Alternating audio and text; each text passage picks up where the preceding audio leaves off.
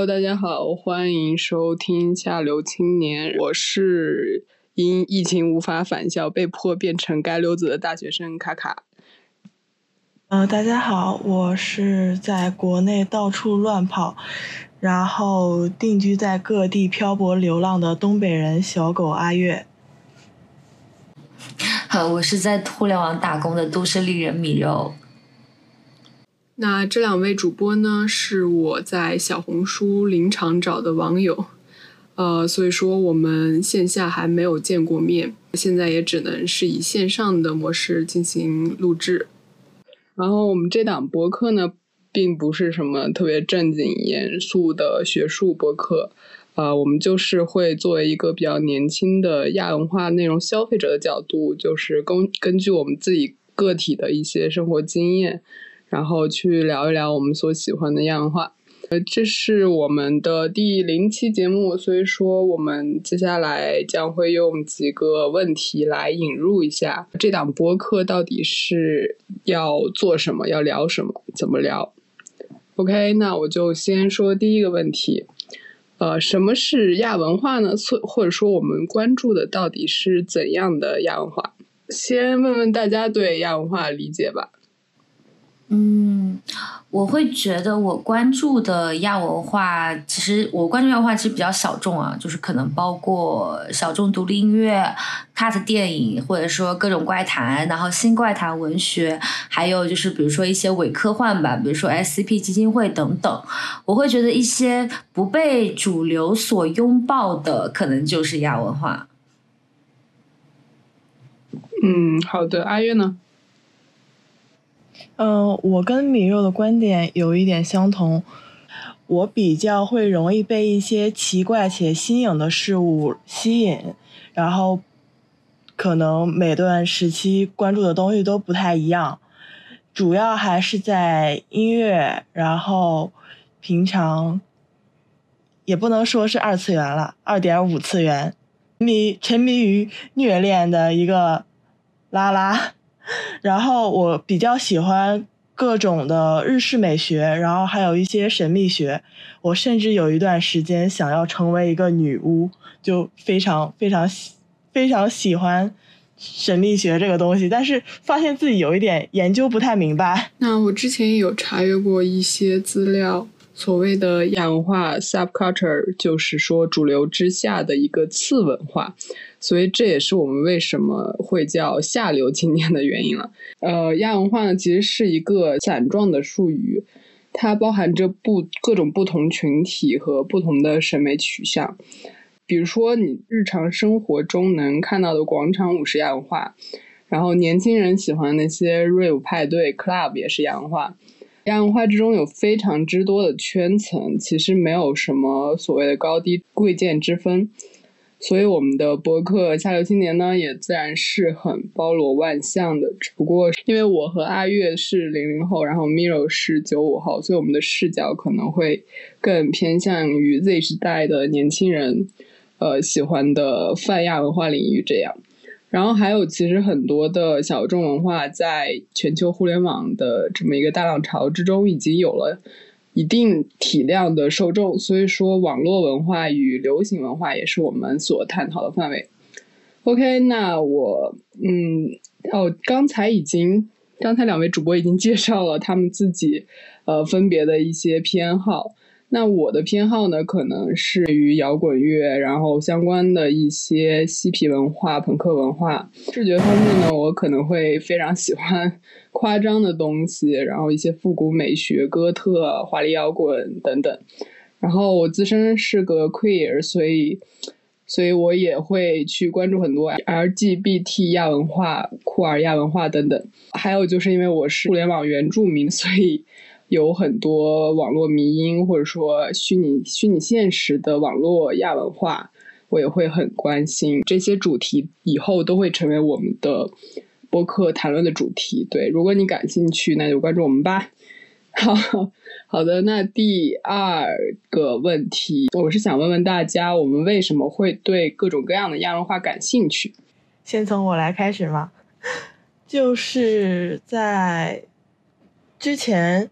有一段时间大家都是会很推崇极简主义，就什么，就比如说从家庭的装修啊，或者是从个人生活的角度来说，都是说越简单越好。但是也是在那个时候，我喜欢上了极繁主义，就是什么东西都要很复杂的东西，对我来说就是很有吸引力。然后。说来比较惭愧的一点，我从了解朋克呀、亚文化的开始是在我看了《娜娜》和《天堂之吻》之后。我为什么说来惭愧呢？这一点，就是为什么会说来惭愧呢？就是我头像就是娜娜，因为因为其实大家可能觉得你看了娜娜，你你喜喜欢这个东西，你就比较。比较表面，比较假吧。哦，我懂，就是你看了月下，你就喜欢乐队，就会觉得你不够纯粹，是吧？啊，对对对对对，就像你之前你看了那个什么中国有有有嘻哈呀什么的，你你就你就喜欢上说唱，大家都都会有这种心理嘛。亚文化圈子里真的很喜欢搞这种。就是你是圈里人，然后我我我因为一个什么新鲜的向大众传播面推广的节目，或者说渠道收听到了你这个圈子的文化，就就会非常鄙视你。好的，然后我对亚文化的靠拢其实是比较自然而然的，我没有说主动的去做出任何的改变，我要成为亚逼，我没有这种，我只是。比较会循序渐进的这种，就慢慢的变成了一个亚逼。应该应该没有人会就是去互联网攻略如何成为一个亚逼吧？我我想看，真真的会没有人吗？我感我感觉会蛮多这种人哎。天呐，不会，他们是怎么着在小红书上搜索就是亚逼攻略、亚逼指南、亚逼穿搭？这个好像蛮适合作为一期选题。如何成为亚逼？嗯，呃，我先来说吧。呃，呃，首先我可能，我可能是不是不算是特别专注于亚文化的爱好者。其实我是说，我是我是一个非常的信息摄入狂魔。就是严格来说，我是对所有的文化都很感兴趣。但是我发现我自己对亚文化相关的事情，就特别容易进入到一个啊专注的状态吧，就有点像大家常说的心流的模式。然后上初中的时候就是沉迷二次元，然后同人怎么样呢？然后那会儿二次元还是亚文化呢，就是然后在互联网大染缸里就疯狂摄取信息的时候，就发现我对某一类东西特别感兴趣，是比较猎奇的，然后比较冷门的。然后到高中的时候发现，就这些东西只有我喜欢，那当时还觉得非常挫败。然后到了大学的时候，就发现啊，这些东西原来不仅是我喜欢，那时候不是有各种各样的豆瓣小组就开始出现了嘛，然后就是就是这样，然后就自然而然的成为了一个亚比。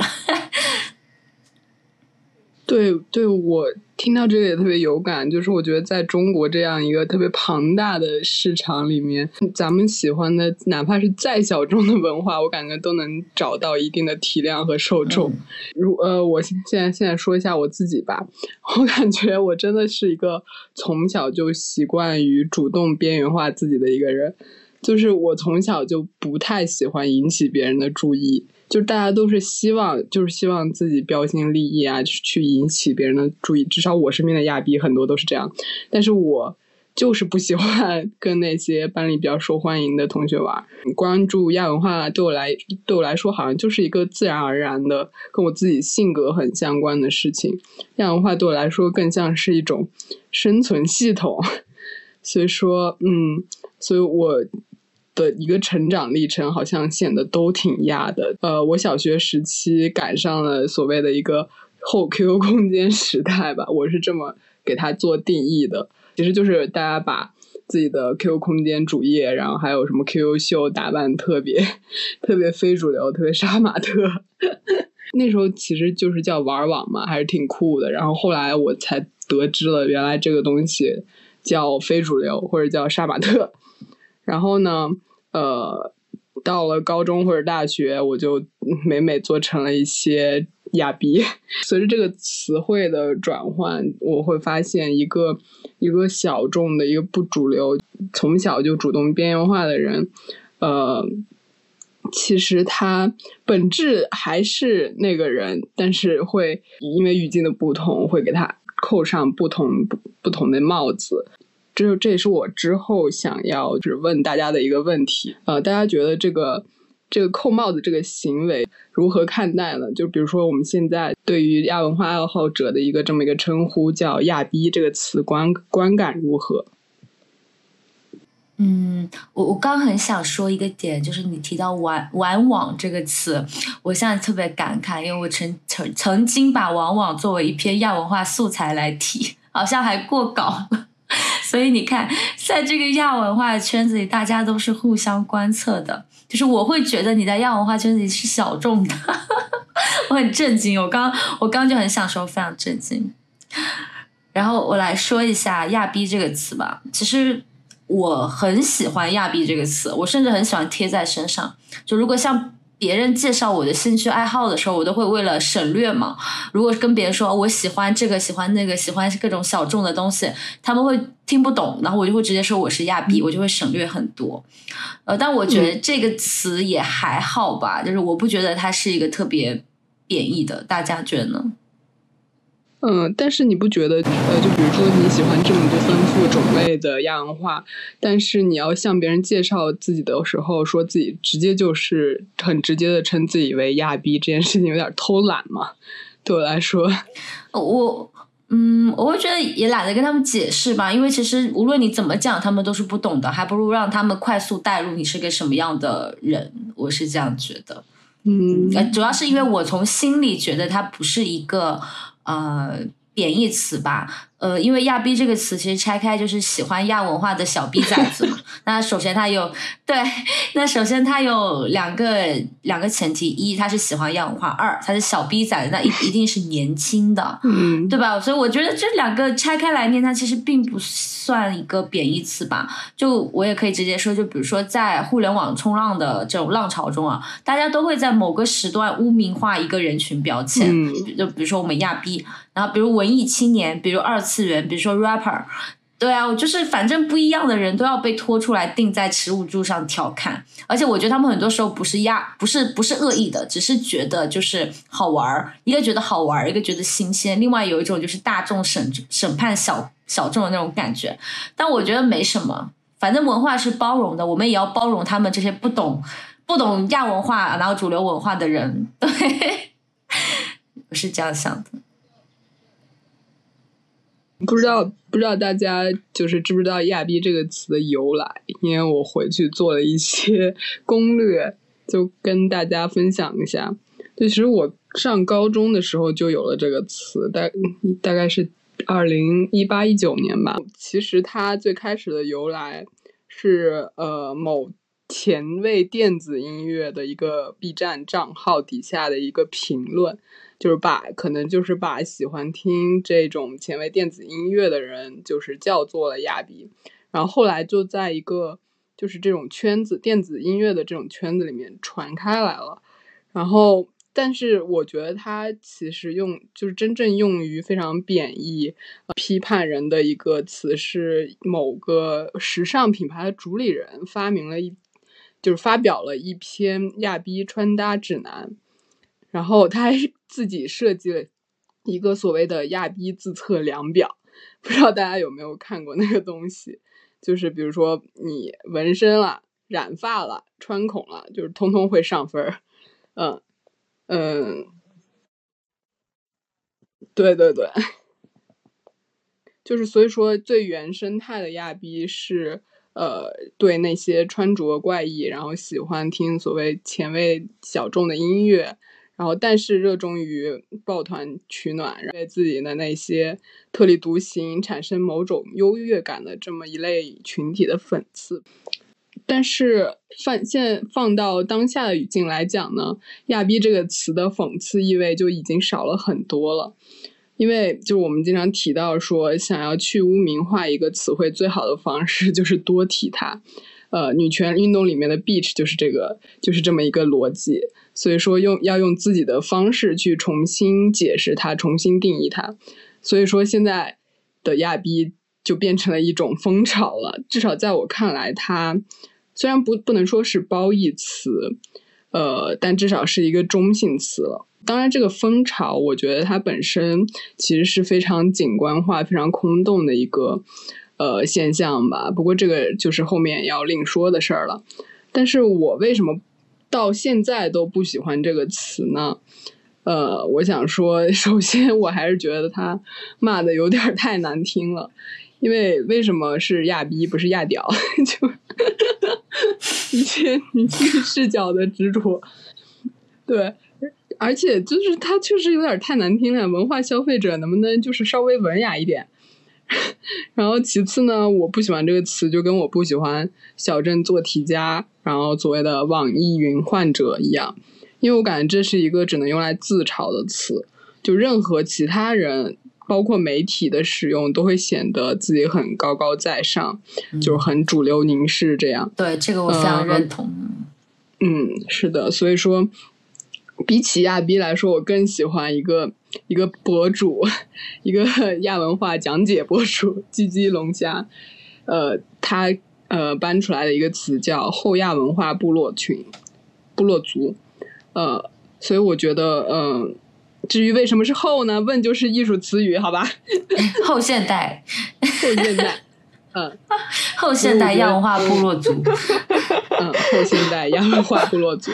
我觉得这个词可能更能概括我们这样一群人吧，或者说更能在文化上更能定义我们这一这样一群人。对，OK，那阿月呢？就是我一开始对“亚逼”这个词也是极为反感的，就是跟卡卡的观点有点相似。因为这个词，我感觉我自己说还 OK。如果任何另外一个其他人来讲说，哦，你就是亚逼，那我就会觉得有点不太舒服。嗯，但是后来现在就是听多了，也就习惯了。那那我就自己自己讲就没有问题了嘛。我自己讲了，就别人就没话说了。然后还有什么亚逼穿搭指南？就是感觉现在一搜什么小红书啊，或者是在网上，你说亚逼，好像大家穿的都是同样的黑红条纹毛衣，然后厚底鞋，还有袜套，这种比较流水线的操作，感觉过于空洞。嗯，感觉现在更像是一种风潮，就是比较流行这个东西，然后大家去。追追随这个东西，嗯，对。刚才阿月说亚逼风这个东西，我我觉得非常好玩。就是其实他说那个黑红毛衣袜套的那个风格，在我看来，现在如今已经过时了。这个真的不是元素风吗？元素风吧，黑红条纹毛衣。亚逼风格，它是一个动态发展的过程。我觉得，就是它是它其实就是流行风尚了。就前一阵，比如说流行 Y two K 千禧美学，然后这一阵这一阵我不知道流行啥，什么新中式吧之类的。对对，新中式。对。所以说我感觉亚逼风就是在对各种小众的穿搭形式做挖掘。嗯，可能今天发现了这种小众穿搭的亮点。它就成了本季的亚逼风，但是现在也很多人依旧是在穿着这种条纹衫，然后袜套和厚底鞋呀，而且现在就还很流行什么 Y two K 的发型，就是把头发扎扎起来，然后有点像鸡毛掸子那种两撮在外面。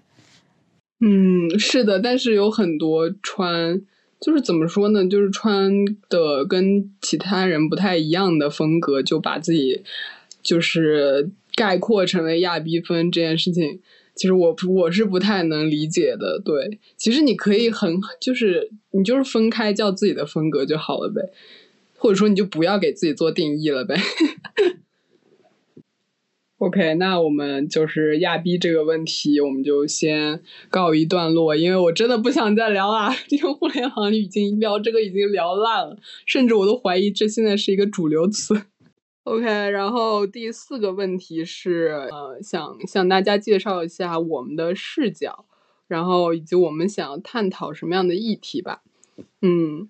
那我就我先开始吧。我的一个很明显的视角是女性与亚文化，就是女性在亚文化这个语境中的一个发展吧。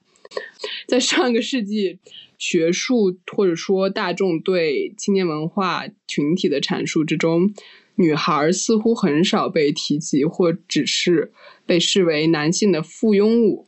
就比如说大家都知道的摇滚乐手的鼓儿。或者说被性化的一些摩托女孩等等，包括嬉皮文化中也有一些所谓的母性崇拜之类的东西，这其实就是上野千鹤子的呃的一个观点嘛，就你女性不是被当做母亲，就是被当做妓女。但是社会学者默克罗比在自己的作品《女性主义与青年文化》中写道：“当我们与男性文化遭遇时，我们是顺便说一句及周边的存在。”所有的技术中，我们并不真正在场。至今呢，呃，亚文化场域里的一些性别歧视仍在上演。呃，女性作为摇滚乐的粉丝、嘻哈的粉丝，仍被视为是盲目的、狂热的、被动的。但其实现如今，我们看到许多女孩已经成功祛魅，明确的声称自己只是音乐或者说文化的消费者。如果喜欢音乐人说了或做了一些任何不尊重女性的事情，都会遭到一些公开的批驳和谴责。这位明星的大明星的星途自然也岌岌可危。虽然说，呃，粉丝仍然被认为是被动的，但是我们仍然在其中看到了一定的主动性。所以，我们现在并不认为，呃，亚文化或者青年文化中女生是不在场的。OK，这是我的观点。嗯，我展开说一下卡卡说的这个被性化的摩托女孩。呃，就之前工作里我会接触到一些玩美玩摩托的、玩机车的男生女生都有吧，然后会觉得很奇怪，就是呃，如果坐在男生的摩托车后座上，那个女孩会被形容成挡泥板。那挡泥板，呃，我来解释一下，它就是机车的一个部件，就是你可以理解为它是放在摩摩托的轮胎之上，是用来挡这个泥巴的。但是当女生坐在后座的时候，就会被称之为挡泥板。我当时对这个不只是性化，我觉得它物化这个称呼，我感到非常多震惊，相当震惊。而且那些女孩会很。乐意被称为挡泥板，他们觉得是一个调侃的词，但是在我这里，我看到的是物化女性、女性歧视，但我当时呃不敢说，因为年纪还很小。嗯，然后我举一个最近的例子吧，比如说小红书上，大家可能可以刷到，就是有非常多长得很好看，然后也穿打扮的非常好看的，就是贝斯手，呃，他们的性别是女生，然后就会有很多人疯狂辱骂他们，说他们根本不在意音乐本身，他们在意的是打扮自己。然后这类观点我不说性别了，大家可以去观测一下。嗯，所以我会觉得，在很多亚文化所处的范畴里，或者是说在亚文化所在的一些场合里，女孩甚至都是一种素材。是，呃，我觉得就是像像像米肉举的那个例子一样，就是其实有很多呃女孩子，然后她她们会有自己的这种视角啊，然后观点呀，或者是在做一些自己喜欢的事情，但是因为这些内容都是出自女性，所以有很多。呃，女性主观的东西就是被忽视掉了，大家所关注的东西都是另外一个，我是这样认为的。嗯，你觉得大家所关注的是什么呢？能具体展开？关注更外表的东西吧，就是女生的打扮，或者是她的。身材，就是一种对女性的审视。就像我刚刚举的那个例子，就是大家只关注这些贝斯手女孩好不好看，但他没有关注到她们技术也很好啊。就是只看到是个女孩就开始了，要么喷，要么夸，嗯，我觉得不是件好事吧。嗯，好对。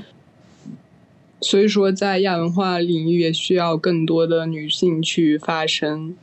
对，哦，我特别插播一个问题：大家觉得月亮组是对女性发声或者说拒绝滚圈性骚扰的一个好的平台吗？呃，这个这个题我其实做过，我到时候可以把那个提纲拉出来给你们看一下。就是我我和一位男生啊一起做一个节目，我们都觉得，呃，月亮小组其实代表的是一种性解放的意味，它是对消消解，就是摇滚乐里面那种高高在上的那种男性地位都是非常有效的。对，我我觉得是这样。但也存在说，可能是有一些人编段子什么的。那编段子这种行为当然是非常不好，嗯，对。但我们也没有办法去判断这个段子的真伪吧。往下就是我们另外一个视角是消费主义与亚文化。不可否认的是，青年文化中反叛的因子经常被当成符号物进行一些宣传。那很多人就是批判他，说充当了消费主义的帮手啊，就所以我们能看到的几乎每个聊亚文化的文章、节目的归途，都是要讲到亚文化被主流收编，沦为一种消费文化的悲惨命运。然后，其实你这种文章，就是不知道大家怎么想，我读多了，反正会有一种 Z 时代要陷入一些消费主义的泥潭，无法自拔了的感觉。对。所以，我们这个这档播客呢，其实不是很想做一些所谓的高高在上的批判吧，而是真正站在青年文化、亚文化的消费者的角度进行一些自嘲。然后，当然，我们也会顺便骂一骂在这个亚文化场域疯狂割韭菜的一些人们。嗯。呃，所以我们的初衷其实是让自己的感兴趣的文化圈子被了解，而不是说我要呃通过批判它，通过批判它和消费主义的关系和资本主义的关系，然后形成某种优越。这样，嗯，这个我觉得还是要解释清楚的。嗯，我会觉得。所有的一切可能都会被消费主义利用吧。你再小众、再小众的东西，它也会变成一个消费符号。比如说，我们三个可能都呃有有甚了解的 BDSM，它现在不也成为一一门敛财的生意了吗？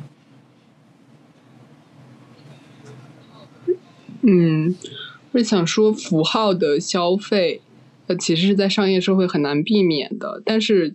难道因为我们消费的是符号，我们就不再消费了吗？我们就不再喜欢这种亚文化的形式了吗？而且，其实很多网络亚文化是不需要消费的。哎，说说说说个题外话，你们知道那个公路商店改版了吗？它改成什么了？就是就是就开始圈钱了。啊，我不知道，它它现在不是一个字母圈字母圈交友软件。就就好像说现在什么纠就你不可以纠缠纠缠你的人吧，还是什么，反正就是要你充钱，然后就吃相有一点点难看。对，就是变成就就变成了一个比较普通的交友软件的感觉。嗯。